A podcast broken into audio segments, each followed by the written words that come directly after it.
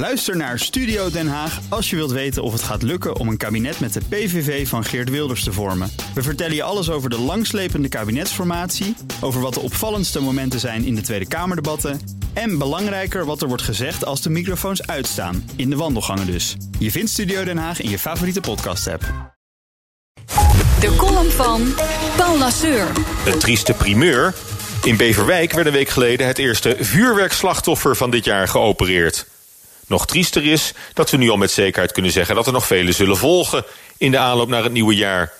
Hoe bestaat het dat een ontwikkelde en beschaafde samenleving als die van ons domweg accepteert dat jaarlijks tientallen zwaar gewonden, soms ook doden vallen rond de viering van een volksfeest?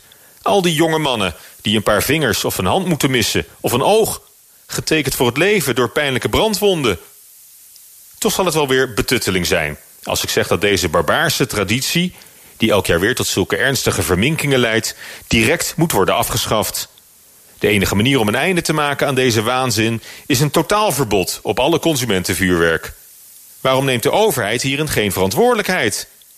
Na het tragische ongeval in Os met de stint werd het transportmiddel meteen van de weg gehaald. Die fabrikant werd zonder pardon de nek omgedraaid. Dan kan het ineens blijkbaar wel. Maar vuurwerk verbieden lukt gek genoeg niet. Want niemand durft door te pakken. Ondanks de enorme verwoestingen die het aanricht in de samenleving. In plaats daarvan worden schijnmaatregelen genomen... die de indruk moeten wekken dat gemeenten er bovenop zitten. Na Rotterdam gaan nu ook Amsterdam speciale vuurwerkzones aanwijzen. Maar dat gaat volgend jaar pas in. Vuurwerkvrije zones bestaan al in de buurt van ziekenhuizen en dierenasiels.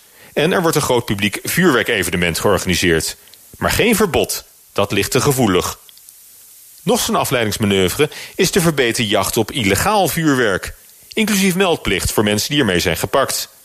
Dat strikte onderscheid tussen legaal en illegaal vuurwerk is natuurlijk bespottelijk. Alsof je van het legale spul geen fantastische bommen kunt maken. Bij de traumaafdeling in Beverwijk zien ze het verschil ook niet, lijkt me. Tussen de slachtoffers van een legale of een illegale ontploffing. Een ander voorbeeld van creatief omgaan met vuurwerkoverlast vorig jaar... was een gemeente die een beloning uitloofde voor de dorpsjeugd... als ze een keertje zouden afzien van hun jaarlijkse slooptocht door de buurt... met de auto nieuw. Bij goed gedrag konden ze rekenen op een gloednieuwe hangplek of een trapveldje. Bizar. De belangen zijn waarschijnlijk te groot, want het is een miljoenenindustrie. Doe-het-zelf-winkels en sigarenboeren die het willen verkopen... moesten in de afgelopen jaren peperdure bunkers en blusinstallaties aanleggen... Maar die investeringen zijn intussen echt wel terugverdiend. Daarom nu kappen met die ellende. Hoe moeilijk kan het zijn? Prettige maandag. En de column van Paul Lasseur lees en luister je terug op bnr.nl en in de BNR-app.